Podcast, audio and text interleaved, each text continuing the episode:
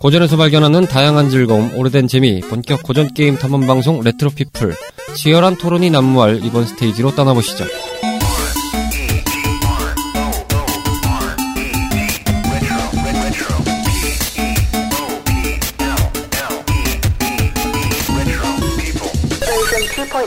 가르마 씨, 미미짱님, 로치 씨 나오셨습니다. 안녕하세요. 안녕하세요. 네, 어김없이 모두 다 출첵을 완료했습니다. 자, 3월이 저희가 이제 본격적으로 여러분들도 겪고 계시겠고, 아무튼 좀 이제 봄 기운이 서서히 올라오고 있는 상태인데, 미세먼지가 요즘에 상당히 심각합니다.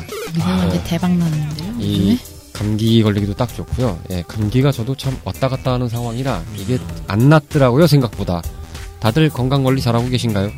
카르마 씨는 어떠신가요? 오디오가 어떻게 나올지 모르겠지만 지금 목이 좀 계속 칼칼해요 이상하게. 네, 그렇지 않아도 다들 지금 목이 좀 잠겼어요. 그렇죠.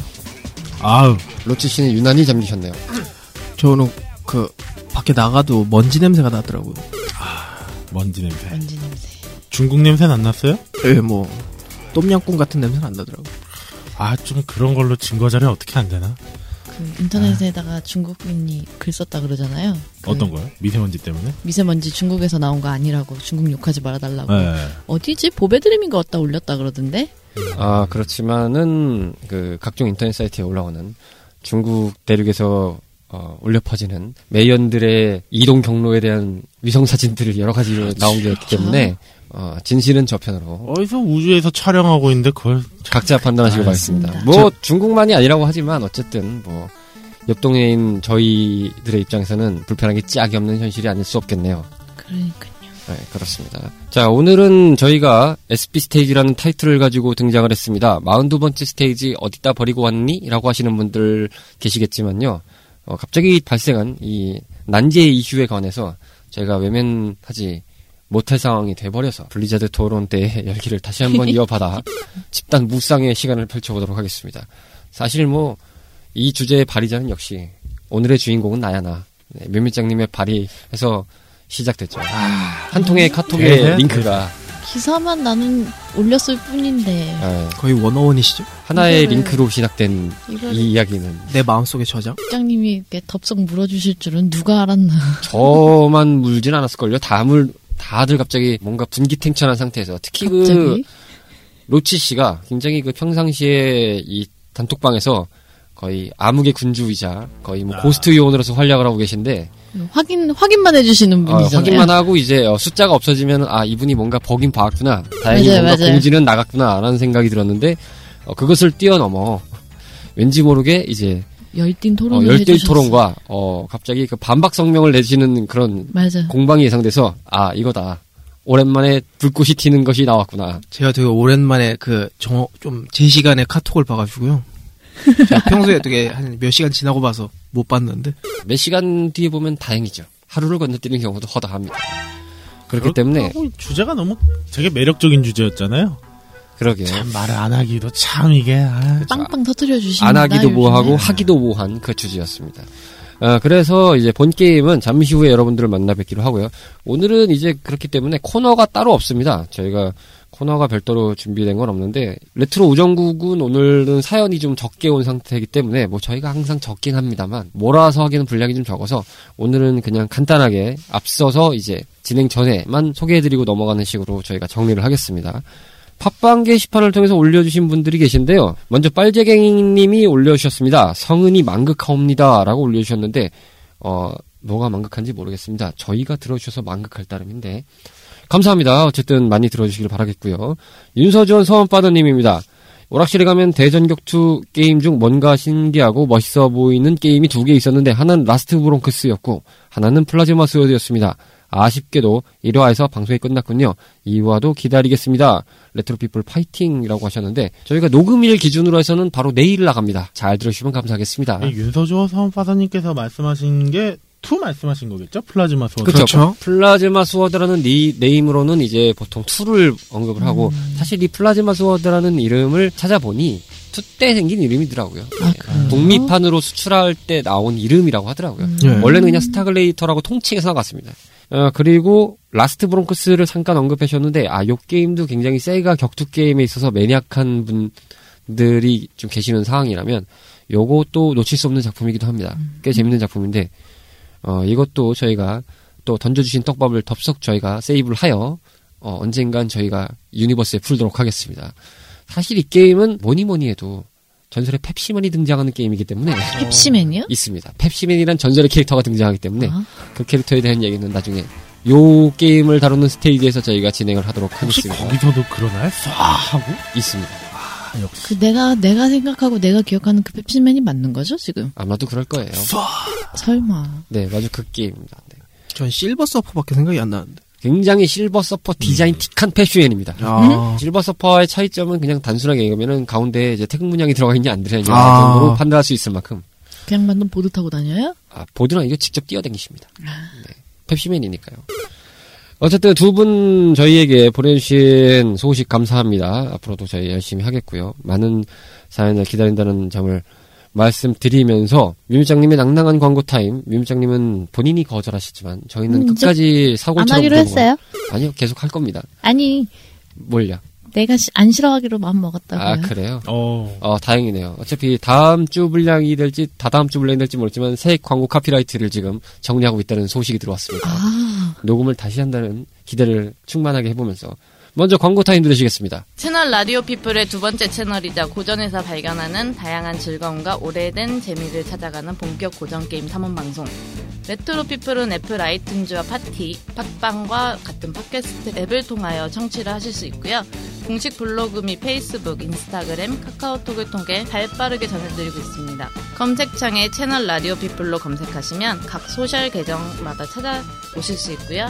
카카오톡 친구 추가를 해놓으시면 방송이 업로드 될 때마다 바로바로 안내해드리고 있으니까요. 많이 친구 추가해주시길 부탁드려요. 청취자 탐험분들의 사연과 소감도 기다리고 있는데요. 파티 팟빵의 게시판을 통해 남겨주시거나 이메일 joinchrp 골뱅이 gmail.com으로 보내주시면 방송을 통해 바로바로 소개해드릴 예정이니 많이 많이 보내주세요.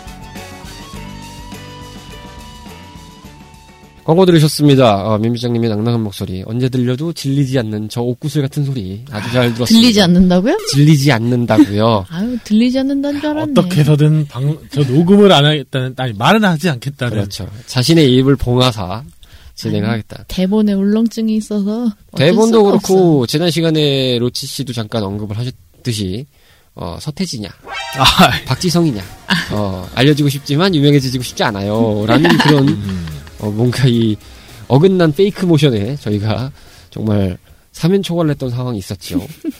어, 하지만 이제 좀 더 어려워질 것이다라는 예상을 조금 드려보는 것은 미리 언급을 드리면 저희 레트로피플만의 공간이 생겼습니다. 아, 인스타그램에 레트로피플 계정이 개설됐습니다. 아, 드디어. 아, 그리고 메일, 어, 저희 전용 메일도 생겼습니다. 아, 아, 한번 관심 있으시면 지켜보시면 좋겠고요. 뭐 메일 계정이나 이런 것에 대해서는 저희가 새 광고 때 다시 한번 언급을 좀 드려서 정리를 좀 해보도록 하겠습니다.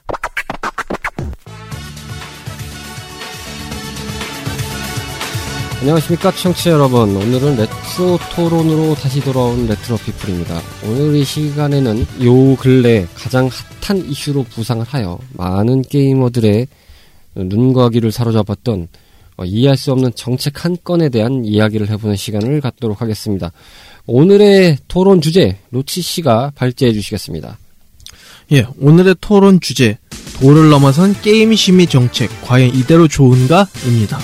그렇습니다. 얼마 전 주전자닷컴이라는 사이트에 플래시 게임에 대한 심의 규정 집행을 예고한 게임물 등급 위원회에 대해서 많은 논란을 불러일으켰는데요. 비전문가들이 제작한 다양한 게임들에 대해 정책이 앞길을 가로막는다는 이야기가 많았습니다. 더군다나 해당 사이트들의 게임들은 순수 비상업적인 게임들이었기 때문에 논란은 더욱 거세졌는데요. 오늘 레트로 토론에서는 이에 대한 이슈를 짚어보고 탐험꾼들의 다양한 견해를 나누어 보는 시간을 갖도록 하겠습니다. 자, 먼저 이것에 대해서 이야기를 좀 해봐야 되겠는데, 이게 과- 발단이 어떻게 된 얘기였죠? 아, 저부터 시작을 해보겠습니다. 네, 카르마 씨가 좀 이야기를 해주시죠. 그 이제 저희가 그 국가에서도 게임 관리를 하는 그 위원회가 하나 있잖아요. 네, 게임물 관리 위원회. 네, 게임물 관리 위원회가 사실 예전에 이게 법안으로 정해져 있긴 했었어요. 그 게임을 유통하는 거에 있어서 그 게임물 관리위원회의 등급 심사를 하- 거쳐야만 유통을 할 수 있다라는 그 법안이 아니 법이 있었는데 그게 갑자기 지금 비영리 목적으로 아, 비영리적인 그 일반 플- 플래시 게임을 하는 분들한테 포커스가 맞춰진 거죠. 네네네.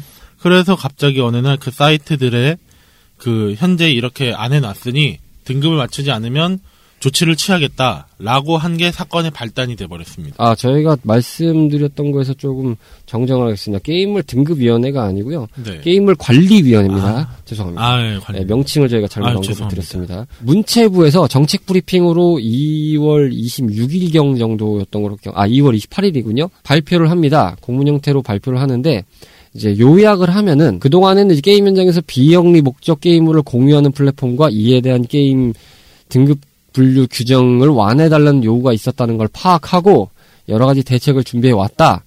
단기적으로는 청소년이 개발한 비영리 게임은 등급 분류를 받지 않고 한국 콘텐츠 진흥원 등 공공기관이 구축한 사이트에서 서비스하는 방안을 검토할 계획이고 또한 이용자가 직접 제작한 게임물의 등급 분류 수수료 감면 규정을 확대하여 교육 및 비영리 목적 또는 단순 공개 목적인 게임물을 제작 배포할 경우 등급 분류 수수료를 면제할 방안도 추진하고 있다.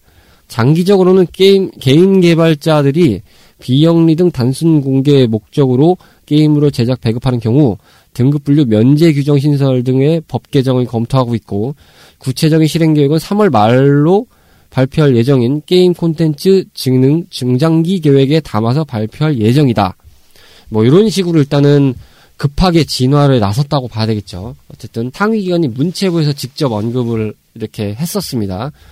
그런데 일단은 전체적인 내용이 약간 이제 그 소잃고 외양간 고친다. 거의 그렇죠. 네. 그렇죠. 그리고 이미 어, 엎질러진 물에 뒤늦게 발버둥 치는 행, 정책이 아니냐. 이제 와서 무슨 소용이냐라는 논리가 있습니다. 일단은 주전자닷컴이나 이제 플래시 365라는 사이트를 언급했는데 처음에 이 게임물 관리위원회에서 어, 이렇게 규제를 하겠다고 공문을 배포한 사이트가 총 다섯 군데라고 하더라고요. 보니까. 네. 아, 그런데 이제 일단은 대표적인 사이트로 언급된 주전자닷컴이나 플래시 365는 일단은 게임을 내리기 시작했죠. 이미 다 내려버렸어요. 네. 다 내렸죠. 네. 거의 다 내렸죠. 아, 이게 참 그 다섯 개 사이트 선정 기준이 뭐냐고 누가 얘기를 했는, 그 사이트에서 어떤 분이 문의를 했는데, 그게 신고가 들어갔다고 그렇게 답변을 했었거든요. 아, 신고가요? 신고요? 일단 얘기는 신고를 했다고 나왔어가지고, 근데 이게 음. 신고에 대한 기준, 그럼 누가 신고를 했냐인데, 아, 이거를 사실상 거기서 하시는 분들이 했다고 해도 애매하거든요. 더군다나, 이제 와서 딱 이 상황이 되게 웃긴 게, 많이 이렇게 해와, 아니, 그, 음, 소일고 외양간 고쳤다는 말에 확 공감되는 게, 사실 비영리 목적으로 하는데 수익을 내려고 하는 것도 아니었잖아요. 게임에 뭐 돈을 벌어들이려고 했던 것도 아니었고, 그냥 순수하게 우리가 자기가 만드는 그 게임에 있어서 반응이라던가, 그 자기가 어느 정도 능력이 되는지 그런 걸 보고 싶어서 오히려 즐기려고 했었던 사람들이 더 많을 거란 말이죠. 근데 한편으로는 지금 얘기를 듣다 보니까 마치 음식 잘하시는 분이 내 음식 맛있어서 막 해가지고 이웃집에 나눠줬어요. 근데 갑자기 식약청에서 와가지고 음식물 이렇게 만드셔서 다른 사람한테 배포하시면서 하면 안 된다. 이거 음식 판매다. 돈 안 받았는데. 아, 그렇죠. 그 유튜브 크리에이터 네, 분이었던 분이 그렇게 아, 또 그렇게. 하신 분도 있었나요? 그분의 표현을 빌리면은 이사를 해서 이사떡을 돌렸는데 식약청이 들이닥쳤다라는 꼴이나 아, 진비 없다. 아, 맞아. 그것도 비슷하네요. 아니 뭐 식약청 떡은 솔직히 사서 파니까 그것도 있지만 자기가 직접 만들어서 이웃집에다가 막 네. 만들어 줬는데 돈도 안 받고 내가 맛있어가지고 이웃이랑 나누려고 그렇게 음식을 여태까지 잘 만드신 분한테 어 이렇게 배포하시면 안 돼요 이러면 식약청에서 여기 다 검사하시고 그 아 그 음식점도 아마 그 허가증이 필요하죠 아 그 신고도 해야 되죠 그렇죠. 다 예, 해야죠. 다 있죠. 그런 거 다 절차를 걸쳐야만 다른 사람한테 음식을 줄 수가 있다. 한 거랑 이게 다를 바가 없어요. 그 사람들이 진짜 뭔가 돈을 목적으로 했었다면은 뭐 결제 수단이나 그런 게 있었어야 됐겠지만 이 지금 주전자닷컴이나 플래시 365는 그런 성질의 사이트가 아니거든요. 이거를 비슷하게 비교를 해보면 영화 자체도 사실 사전심의제의 형태거든요. 우리나라는. 그쵸? 근데 사전심의제라는 형태라고 해서 이게 같이 볼 수 없는 게 영화는 엄밀히 따지면 이 상업적인 면을 노리고 만드는 작품들이잖아요. 극장에 개봉을 한다든지 아니면 뭐 넷플릭스 같은 이제 그런 OTT 사이트들에 이제 보여주-. 예, 게재가 되는 형태이기 때문에 이런 형태들은 사실 영리적인 추구성으로 볼 수 있는 근거들이 참 많습니다. 규제를 먼저 하겠다라고 하면은 이, 어떻게 이해해 볼 수 있는 문, 문 부분이라고 생각을 하는데 문제는 지금 이 언급한 게임 같은 경우는 그냥 강제 심의를 집행하겠다는 거와 진배 없는 상황이 좀 벌어진 거거든요. 그렇죠. 게다가 흔히 말해서 이제 비상업적인 부분이거든요. 그래서 이제 그냥 서로가 뭔가 아마추어적인 부분에서 진행을 하겠다는데 이거를 그 뭔가 전문가적인 관점에서 집행을 해서 이거에 대해서 규제를 내리겠다라고 하는 것이 굉장히 큰 모순이기도 하고 약간 아, 영화 맞아. 쪽으로 치면은 포트폴리오용으로 잠깐 이렇게 찍어 놓은 건데 그것조차도 이제 상업적으로 쓰일 수 있으니 돈을 내라 거의 이 정도 수준인 거거든요. 그쵸. 그 로치 씨가 이제 음악 방송을 하셨었잖아요. 네. 그래서 여쭤보는 건데 혹시 그 음악에서도 딱 등급 심사나 그런 게 있죠? 있는데 그건 어디까지나 네. 그 공식 사이트에 음원을 내고 아니면 뭐 대한 가수협회에 들어가 있다든지 뭐 그런 경우지 그걸 이- 막 인디 뮤지션들이 막 사운드 클라우드에 자기 노래 어떻냐고 올렸는데 그거를 심의를 받아라 이러진 아, 않습니다. 제가 궁금한 음. 거는 만약에 음악을 이제 하려고 하- 그 음악을 판매를 한다고 하면은 그 반드시 그 등급 심사를 거쳐야 되는 건가요? 혹시? 뭐 음악 같은 경우는 사실상 이제 사전 심의 제도라는 게 이제 90년대 중반까지 있었던 상황인데 이제 그게 철폐가 되면서 그 거의 이제 자율 심의제, 사후 심의제로 바뀐 상태가 됐거든요.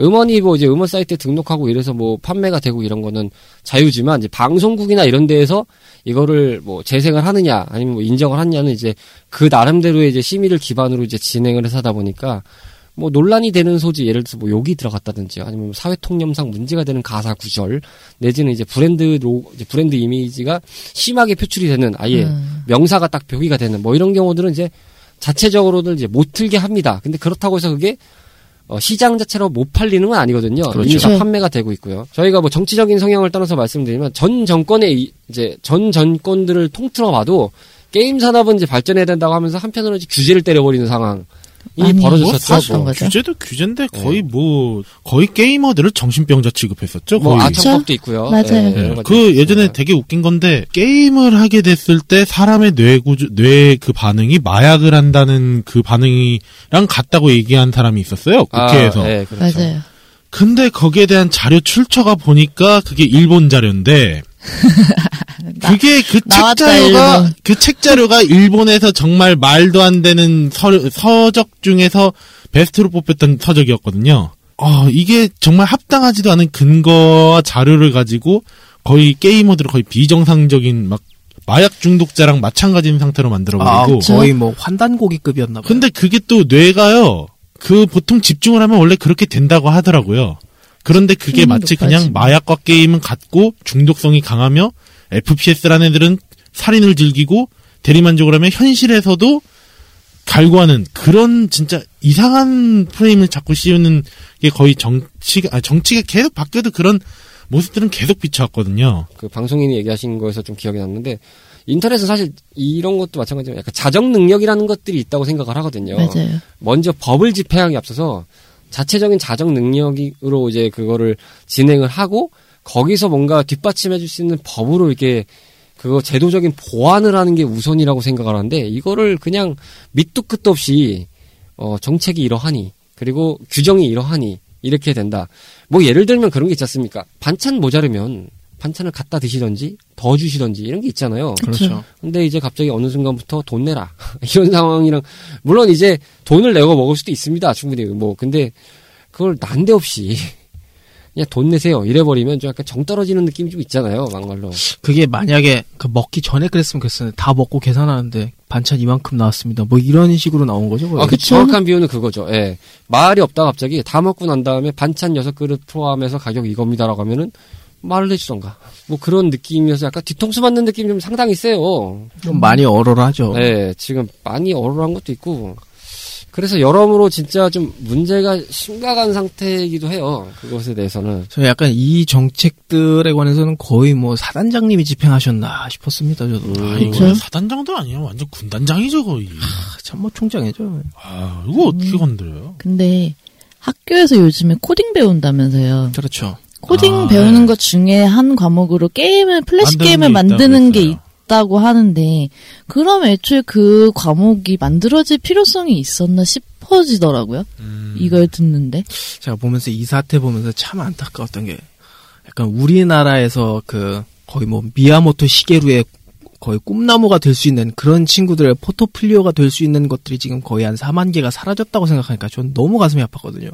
그럼요. 그쵸. 정부의 정책에서도 이 IT 기반 사업들은 보통 이제 신성장 동력 사업이라고 보통 명칭을 하야 진행을 하고 있는 것을 많이 볼 수 있는데 그것을 이렇게 그 기반이 되는 약간 꿈나무들의 열정의 산물들을 국가가 그냥 규정이라는 이름하에서 한순간에 잣대를 그어버리고 한국에서도 블리자드가 나올 수도 있는 건데. 그래서 항상 막는다고 하고 뭐 우스갯소리 그러잖아요. 스티브 잡스가 우리나라에 왔으면 사과 장사하고 있거나 아니면 휴대폰 대리점을 몇 개 하고 있었을 것이다. 그렇죠.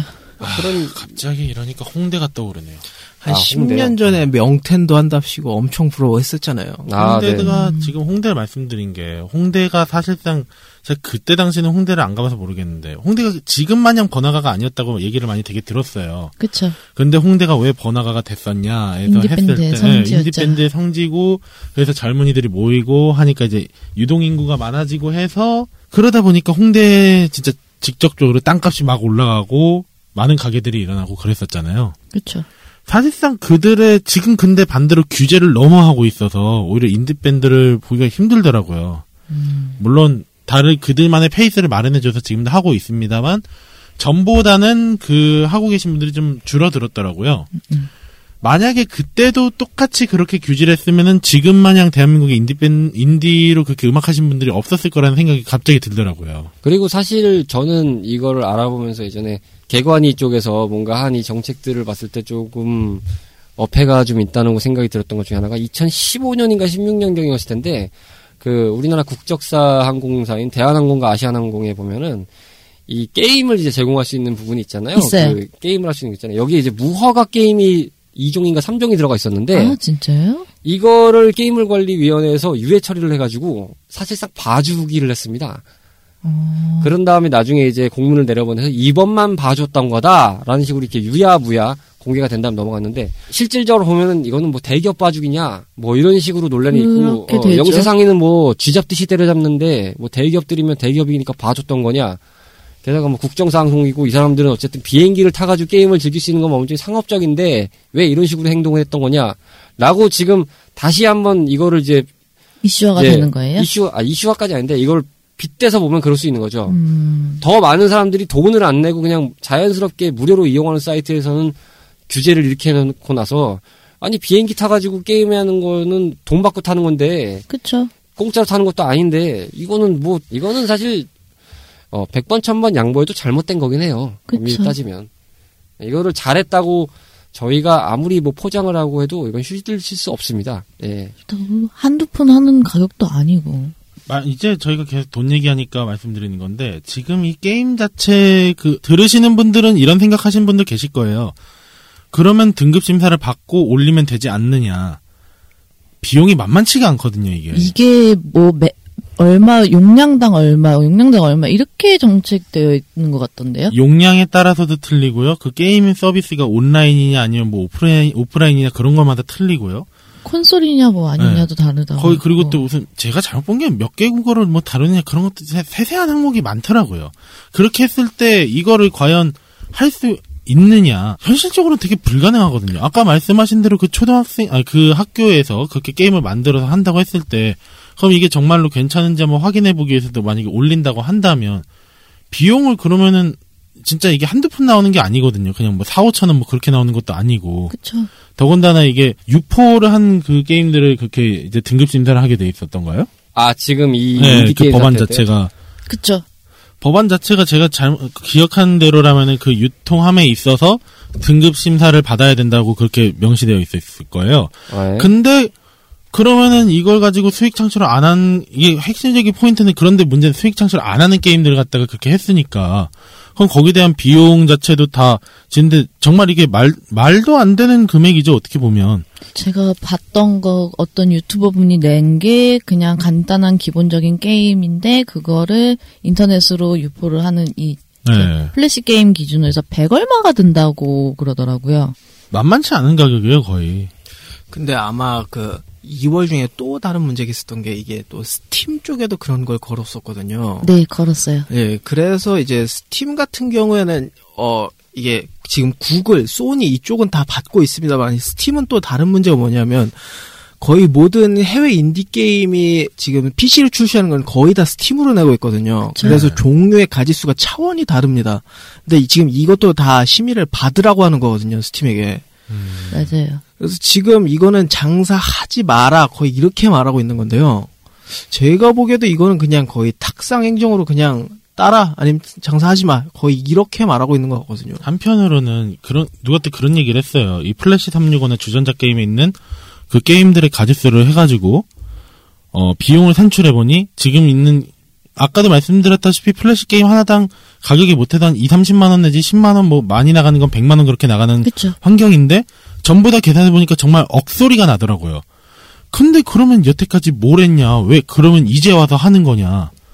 어떤 분은 그러시더라고요. 저랑 이 얘기를 하시다가 지인분이 돈또 골라가지고 세금 거두려고 그래. 맞아요. 그 소리 되게 많이들 하세요. 물론 아닐 수도 있습니다. 이제 와서라도 제대로 된 정, 제대로 된 방, 어, 방법으로 게임을 올리고 싶어서 했다고 얘기를 할 수는 있어요.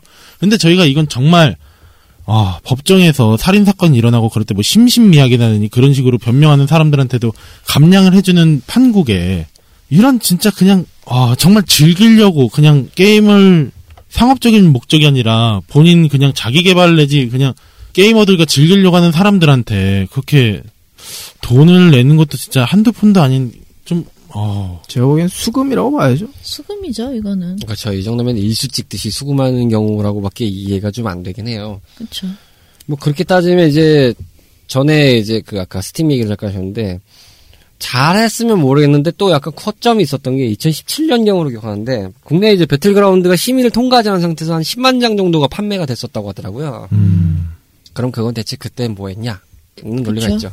또 소잃고 이제 외양간을 고치는 상황을 자꾸 이렇게 만들어낸다. 그래서 국회에서 어떤 분이 왜 그 황금색 프라이팬 하나 들면서 또 아, 열렬하게 연설하셨었죠? 아, 예, 음, 맞습니다. 맞아요.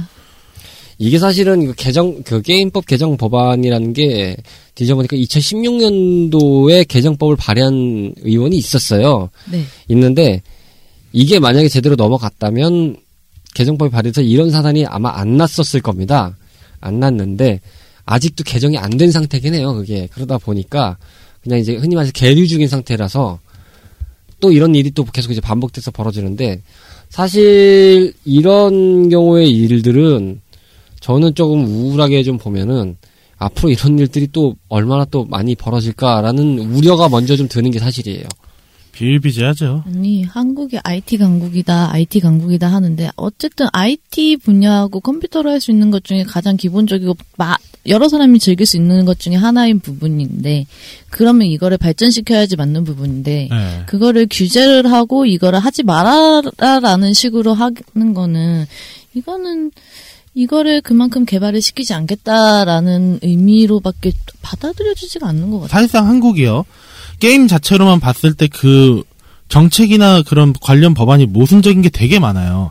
과거 전례로 따지면은 그 스타크래프트 2 그 리그 때 당시 때 셧다운된 거? 예, 셧다운 될 때만 하더라도 하, 그거 참 아니 셧다운도 되게 웃긴 거는 나는 지금도 생각이 드는데 그거 나왔을 때도 걔네들한테 법보다 더 무서운 건 엄마 아빠인데 지금 제가 말씀드린 건그 사람들의 논리는 불법입니다만 부모님 아이디 가지고 하면은 그것도 못 네, 어떻게 할 수도 없어요. 아니 그것보다. 눈 뜨고 부릅 뜨고 뒤에서 지켜보는 엄마 아빠가 더 무서운 아이들한테 이 그리고 이제 대회가 이제 첫 번째 선례가 셧다운제가 있었고요. 그 제가 기억하기에 그 2018년이었나요? 그 롤이 그 아시안 게임 그 예선 종목으로 채택됐었던 적이 한 번 있었죠? 예. 근데 그때 어. 팀 관련해서 만드는 규정상에도 이것저것 되게 많이 부딪혔던 걸로 알고 있거든요. 네, 일단 그 제휴, 대한 체육회에 들어가야 되는데 안 돼서 못 했습니다 처음에. 근데 이제 대전 체육협회 였나 아무튼 그 대전에 그 있는 그 체육 단체에서 그 리그 오브 레전드를 케스파 그러니까 게임 산업 네. 게임 협회를 넣어줘서 겨우 들어갔습니다. 아, 이게 사실상 저희가 뭐 예전부터 게임 강국, IT 강국이다, 게임 강국이다, 뭐 워크래프트라는 게임, 워크래프트 3 기준으로만 보더라도 이름 나- 많이 날렸고요. 스타크래프트, 스타크래프트만 하더라도 아 거의 뭐 대, 리그를 열면은 8강에 한국인들만 쫙 있다. 아니 기욤 선수가 한국을 왜 왔게요? 한국판이 컸죠. 그쵸? 근데 아니 그 사실상 그 기욤이 왔을 때 당시에 그렇게 완벽하게 크다고 하기도 좀 애매했어요. 근데 이제 현재 기- 그 행보가 보면은 지금 한국이 거의 게임의 정점이라고 볼 수 있는 상황이 왔었잖아요. 네. 오버워치만 하더라도 나왔을 때 당시에 한국인들 쟤네 오버워치 같은 게임 못할 거야. 결국엔 정점 찍었어요. 지금 밴쿠버는 다 한국인이죠? 그렇죠. 롤 같은 경우도 사실상 그렇게 아, 거의 정점을 찍고 그 오죽하면은 그 게이머를 위해서 프랑스인들이 그, 그 게이머 생일날이 되었는데 생일 축하 노래를 불러줬던 그런 문화예요. 베이커 선수였죠. 예.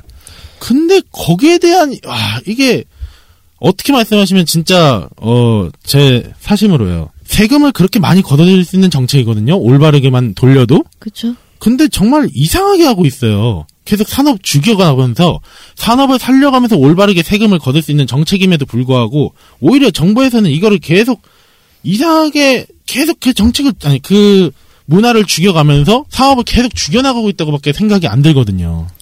제가 이 자료를 뒤지다가 예전에 그 더 코마라라는 게임을 만들었던 어떤 인디 게임 제작자가 네. 그 심의를 받는 과정에 대해서 자신의 블로그에 썼던 게 내용이 있는데 블로그에 했던 내용들을 좀 읽어드리면 아. 미국의 ESRP의 심의 기준은 이렇다고 합니다. 미국 내 패키지 형식으로 판매되는 게임에 대해서는 자발적 신고제 심의 등급 제도라고 합니다.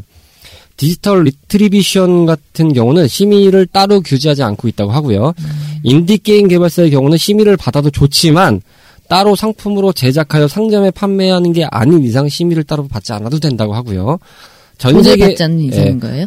그쵸, 돈을 안 받는 이상 전 세계에서 게임을 받기 때문에 온라인으로 모든 신청 과정을 처리할 수 있다고 합니다. 반면에 게임물 등급 심의 과정은 현행 기준이라고 하는데 아마 안 바뀌었을 것 같습니다. 다른 나라에서 파는 외국 게임이랄지라도 한글이 적혀 있으면 무조건 등급위원회에서 심사를 받아야 되고요. 그다음에 아직도 외국 회사에서는 이제 외국 회사에서 한국 사이트 이용에 큰 장애가 많아서 그렇기 때문에 그냥 한글 빼라라고 하는 경우가 많다고 하고요. 심사 자체에 대한 비용이 청구되는데 이분의 경우는 72만 원을 내야 됐다고 했습니다. 어, 옵션이 더해지면 더 많다고 하고요. 어, 심사를 이제 흔히 말해서 이제 백을 당하면 빠꾸를 당하면 고쳐서 다시 받아야 되는데 이 경우도 1.5배를 다시 지불해야 되기 때문에 만약에 한번 이제 그 빠꾸를 도로 이제 백도가 나온 상황이라면은 이제 108만 원이 된다고 하네요. 야. 인디 게임 개발사의 경우는 30% 환급을 해준다고 합니다. 지불 후에 신청제라고 합니다. 그러니까 신청을 하지 어, 않으면 못 네. 받는 거죠. 네. 저희 갑자기 이거 얘기 들어보니까 예전에 저희가 닌텐도 스위치였나요? 그 외에 언제 한번 아 닌텐도가 이제 와서 한글화 했었다는 얘기 한번 했었던 적이 있었잖아요. 네, 아, 그쵸, 있죠. 그때 보면은 게임이 왜 한글화가 되지 않았을까라고 그렇게 많이들 얘기를 했었잖아요. 이해가 되는 순간이죠, 뭔가? 갑자기 그게 왜 떠오르는지 저는 아, 아니, 아, 근데 그 분류는 약간 좀 이점이 다를까요? 있어서, 예, 좀 다르다고 아니, 생각했는데. 난 지금 무슨 생각했냐면요. 스타2가 나왔을 때 한글, 네. 완벽하게 한글화를 하고 더빙도 한글로 해줬잖아요. 그렇죠. 블리자드 돈 많이 썼구나. 음, 근데 블리자드는 그런 거 돈 굉장히 많이 쓰는 편이죠. 그니까요. 그러니까 사실상 그 블리자드는 거의 개발비 자체가 어마무시한 회사고. 그, 국장님 그것도 있을걸요? 불, 불법 건축물에 내 오피스가 있어가지고. 아, 용적 제한 같은 거. 아. 네. 예. 그래서 옥상. 이사를 가라. 라고 했다라는 경우도 예, 있대요. 용적 제한에서 부분이 문제가 있어서, 예.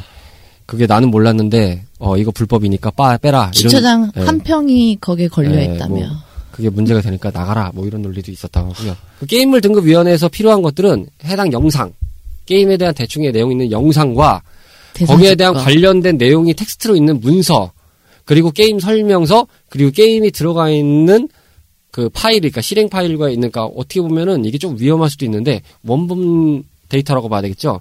그 데이터를 기반으로 한 이제 device든 하드디스크든 그걸 구동할 수 있는 장치를 포함한 그런 것들을 모두 다 준비를 해서 내야 됩니다. EXE 파일이 있는 거를 그쵸. 내야 된다는 거죠. 내야 되죠. 그걸 내야 되고, 만약에 뭐, 기기적으로 들어가는 상황이면 기기까지 포함해서 넣는 걸로 알고 있습니다.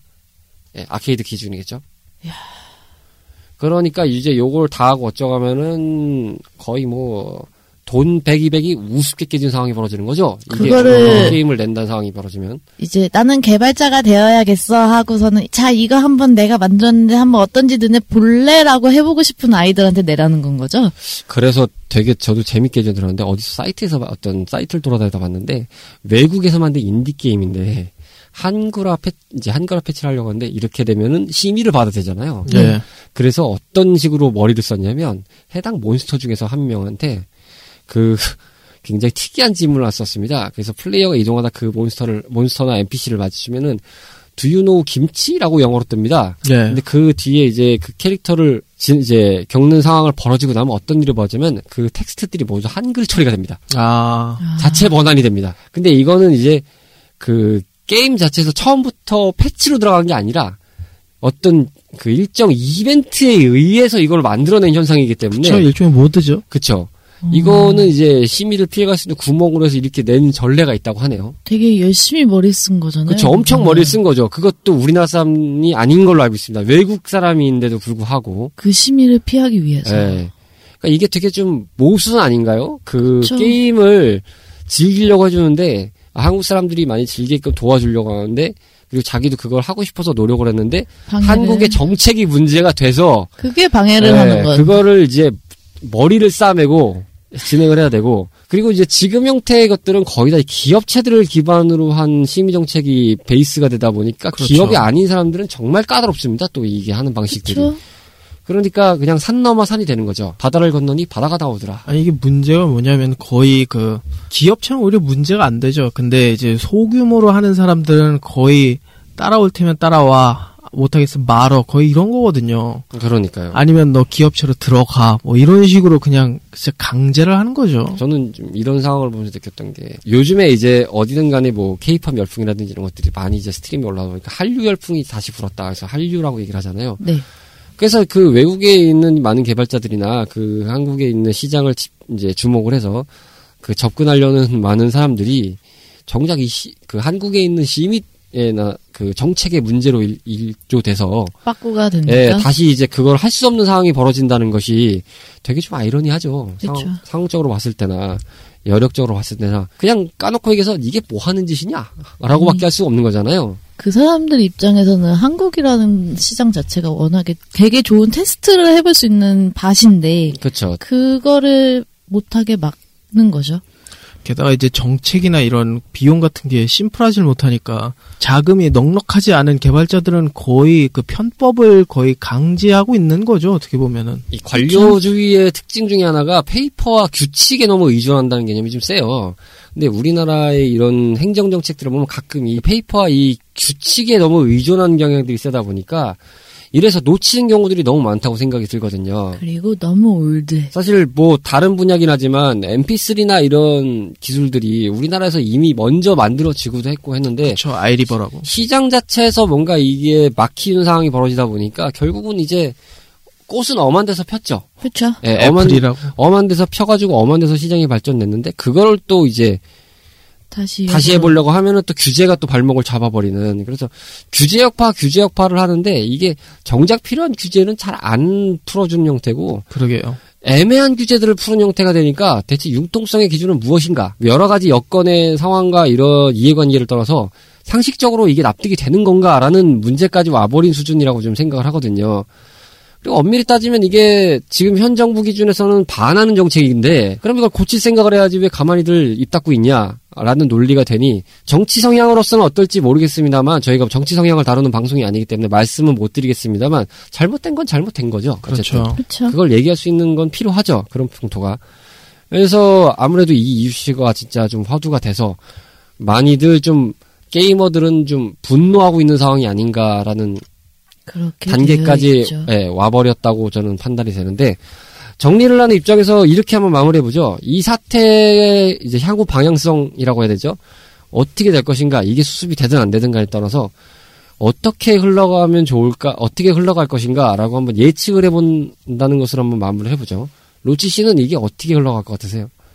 저는 이게 당장에 할 것 같진 않아요. 적어도 이게 어 그러니까 그 뭐 장관이나 차관급 뭐 이 정도 앉으시는 분들이 적어도 세대 교체가 될 때쯤에나 생각해 볼 만한 문제 같아요. 만약에 더 나아진다면. 아, 그러니까 그 일을 해왔던 사람들의 마인드가 좀 더 젊은 사람들이 들어와서 음. 그렇죠. 이거에 대해서 좀더 뭔가 좀, 게임이라는 예. 걸 이해할 수 있는 사람이 들어와야 되는 것 그렇죠. 같아요. 이해관계가 좀 안 그러면 우리나라에서? 뭐 산타모니카 스튜디오니 뭐 너티독 뭐 락스타 이런 회사는 전 못 볼 것 같네요. 그렇죠. 뭐 CDPR도 구경하기 어렵겠죠. 예.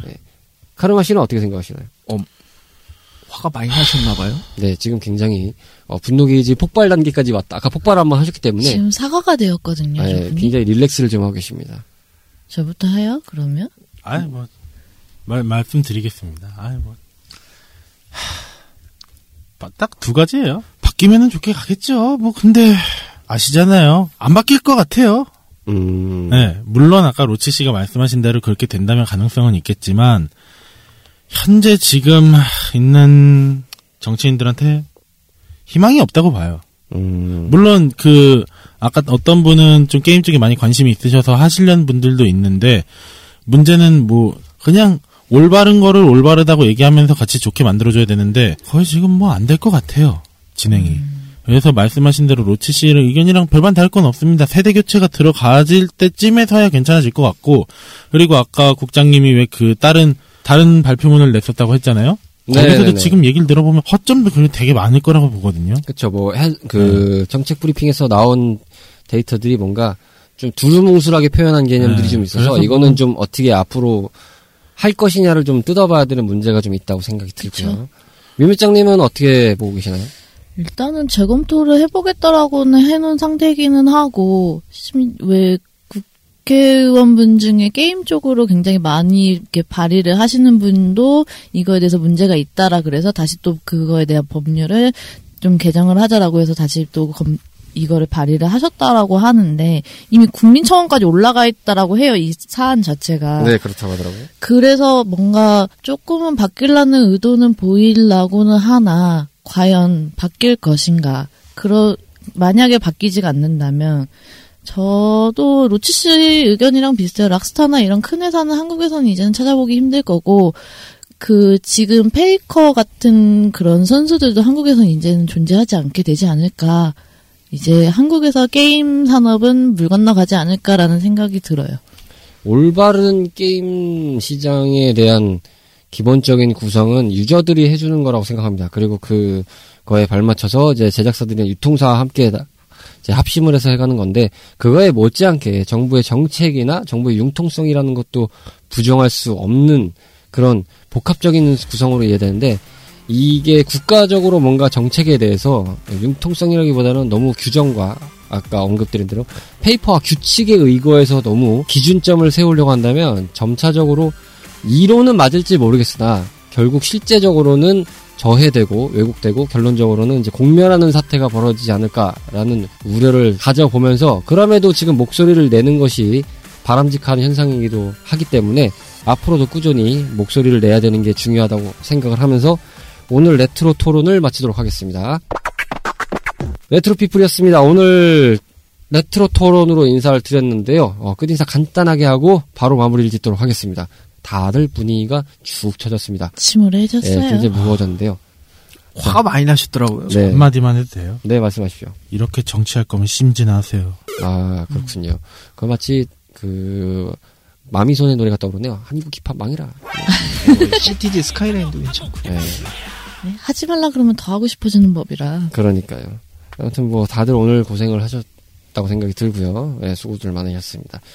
어, 다음 주 방송분에서 잠깐 언급을 드리겠는데 다음 주는 저희가 이번 주에 너무 좀 굉장히 진중한 또 분위기를 가지고 또 얘기했기 때문에 신나고 뭔가 유쾌한 스테이지로 준비를 했습니다.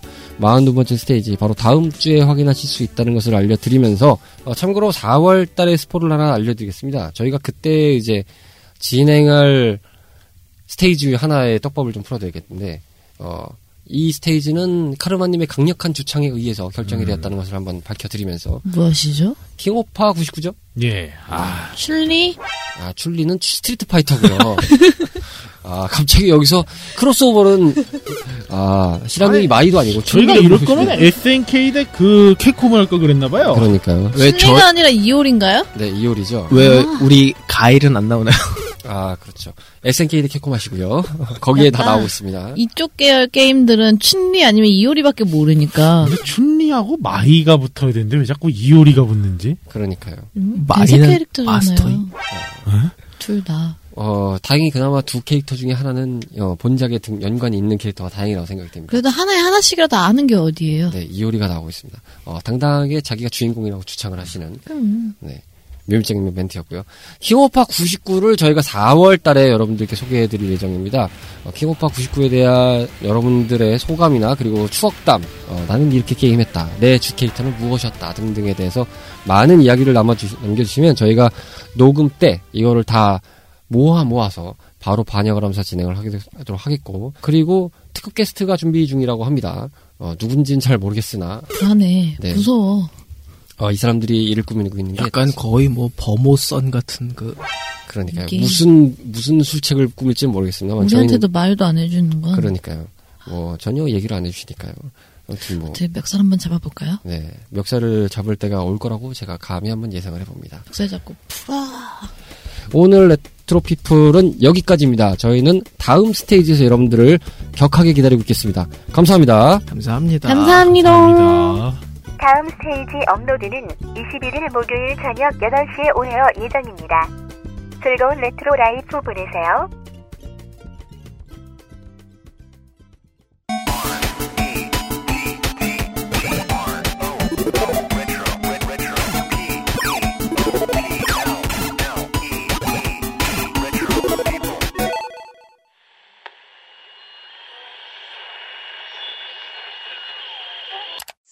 talking.